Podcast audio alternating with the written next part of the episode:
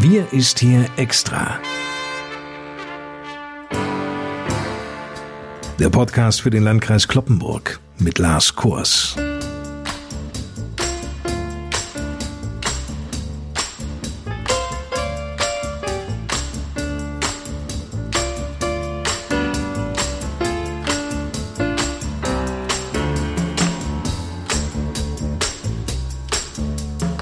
Moin und willkommen zu unserem wöchentlichen Corona-Update für den Landkreis Cloppenburg. In zwei Wochen ist Weihnachten.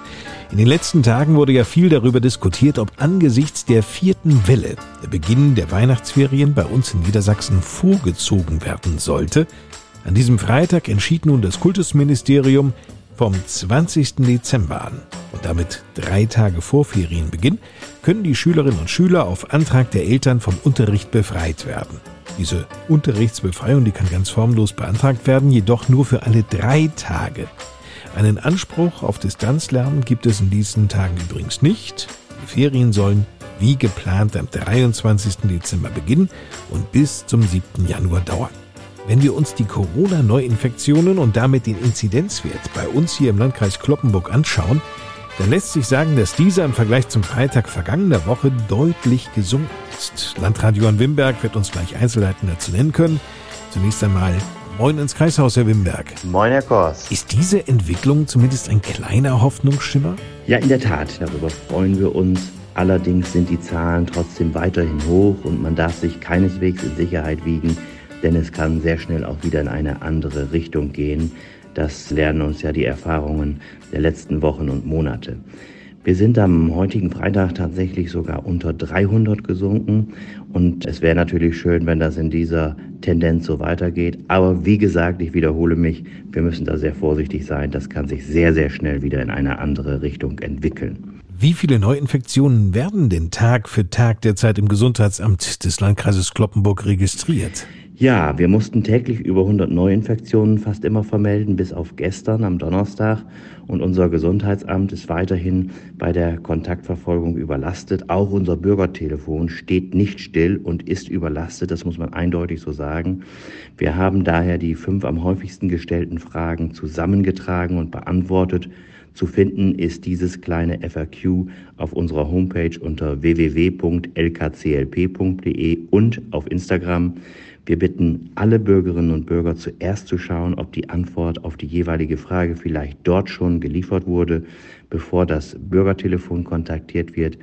Denn da kommt man möglicherweise nicht oder nur schwer durch, weil, wie gesagt, zu viele Anrufe dort zurzeit eingehen. Niedersachsen will ja nun seine Corona-Verordnung erneut nachjustieren. Die anstehenden Änderungen erschweren vor allem ungeimpften Menschen das tägliche Leben. Aber auch die Maskenpflicht wird ja nun strenger. Auf was müssen wir uns denn ab diesem Wochenende einstellen? zwei G im Einzelhandel, also wer nicht geimpft oder genesen ist, hat dann zu Geschäften in Niedersachsen keinen Zutritt mehr. Ausgenommen sind dabei Lebensmittelgeschäfte und Apotheken sowie Kinder und Jugendliche.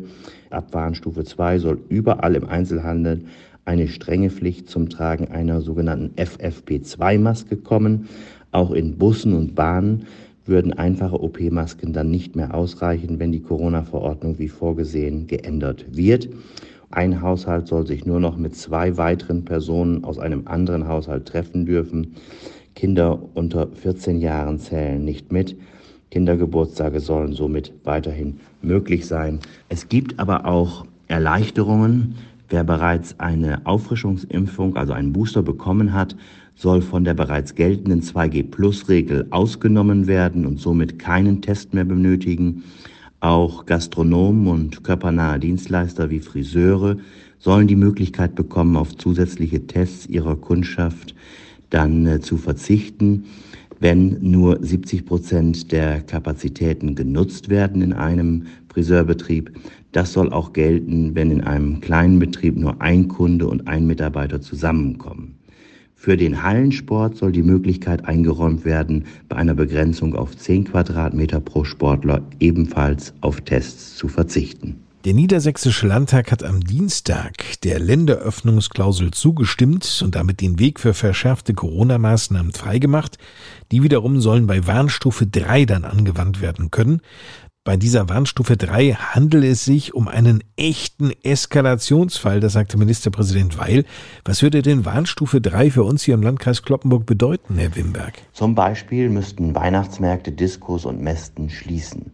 Es gibt zudem weitere Begrenzungen bei privaten Zusammenkünften und bei Veranstaltungen soll in Warnstufe drei drinnen wie draußen die Pflicht zum Tragen einer F F P zwei Maske gelten, auch im Sitzen. Bei uns in Niedersachsen ist der Hospitalisierungsindex, ja, ich will mal sagen, der Leitindikator, der grundsätzlich eben festlegt, welche Warnstufe gilt.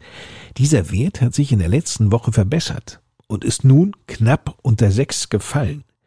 Bliebe diese Entwicklung stabil, dann würden wir uns ja, Herr Wimberg, wieder auf dem Weg zur Warnstufe eins befinden. Aber für Hotspot-Regionen mit Inzidenzen von über dreihundertfünfzig soll in Niedersachsen zukünftig viele Regeln der Warnstufe drei gelten und zur Anwendung kommen.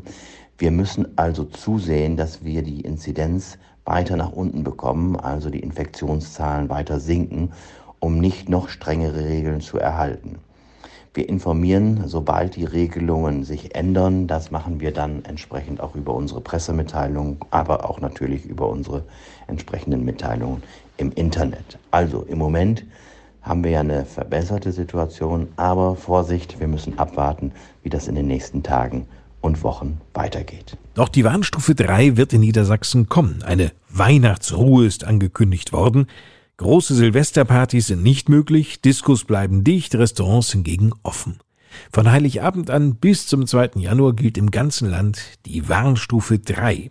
Grund seien, so Ministerpräsident Weil, die akute vierte Welle und die mutmaßlich ansteckendere Virusvariante Omikron.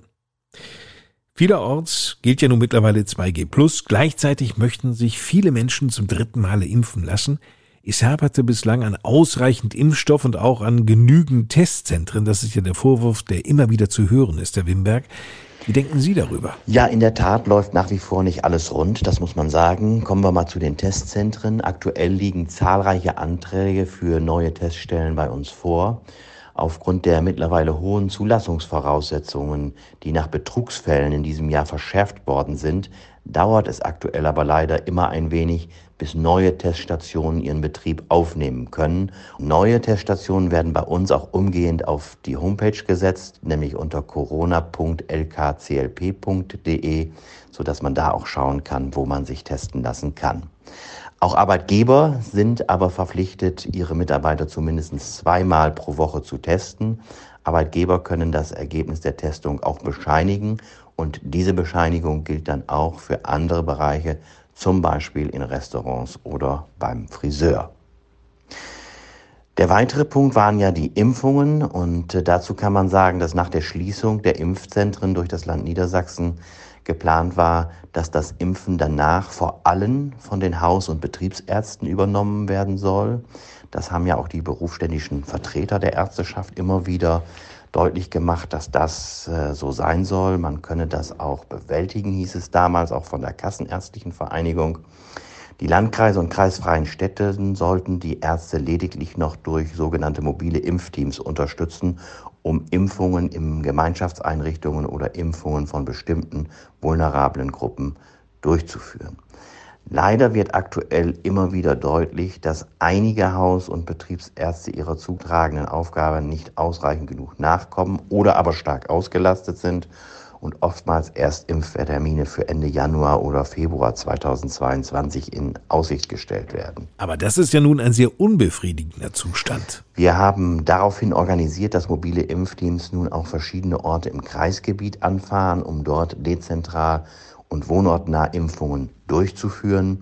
Die Impfteams werden in Zusammenarbeit mit dem Deutschen Roten Kreuz bei uns organisiert.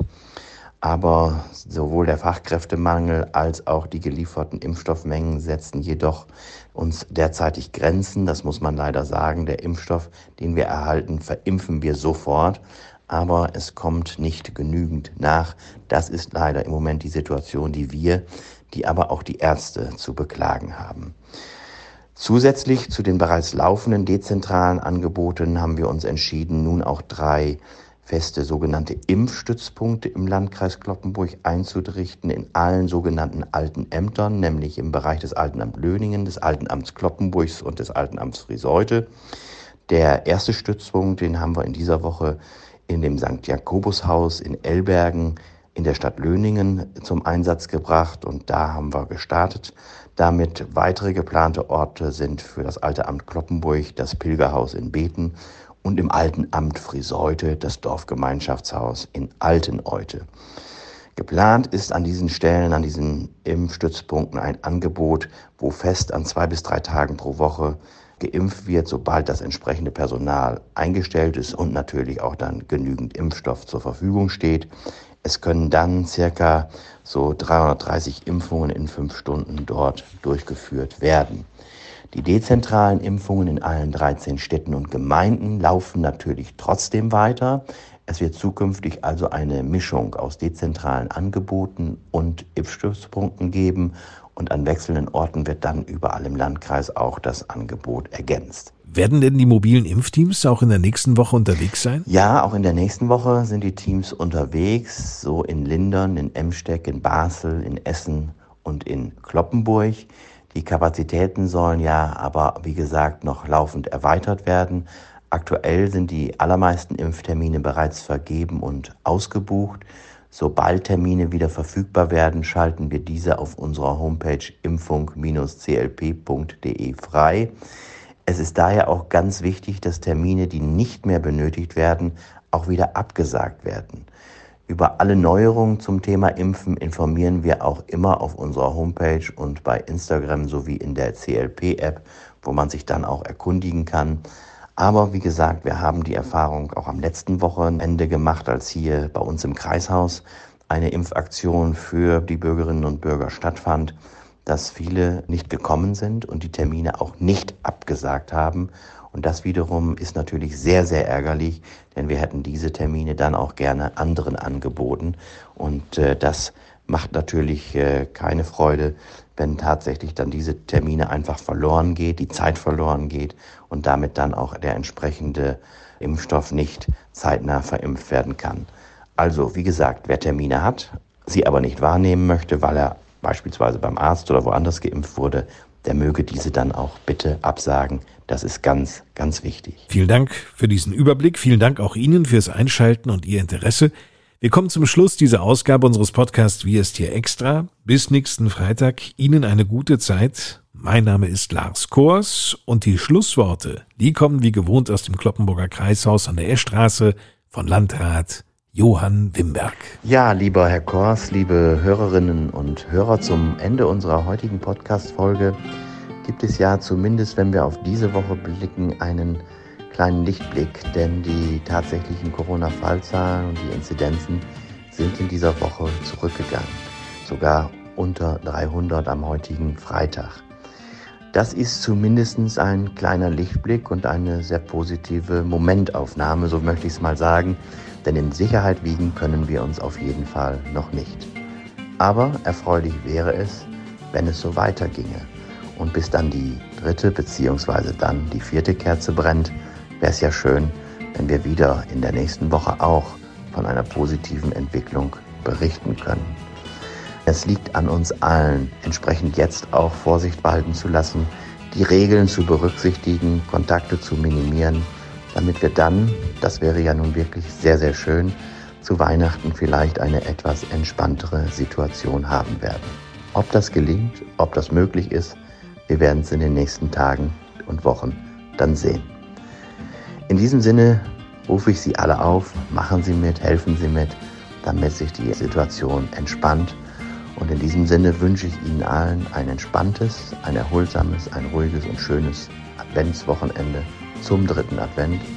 Bleiben Sie gesund und zuversichtlich. Bis zum nächsten Mal.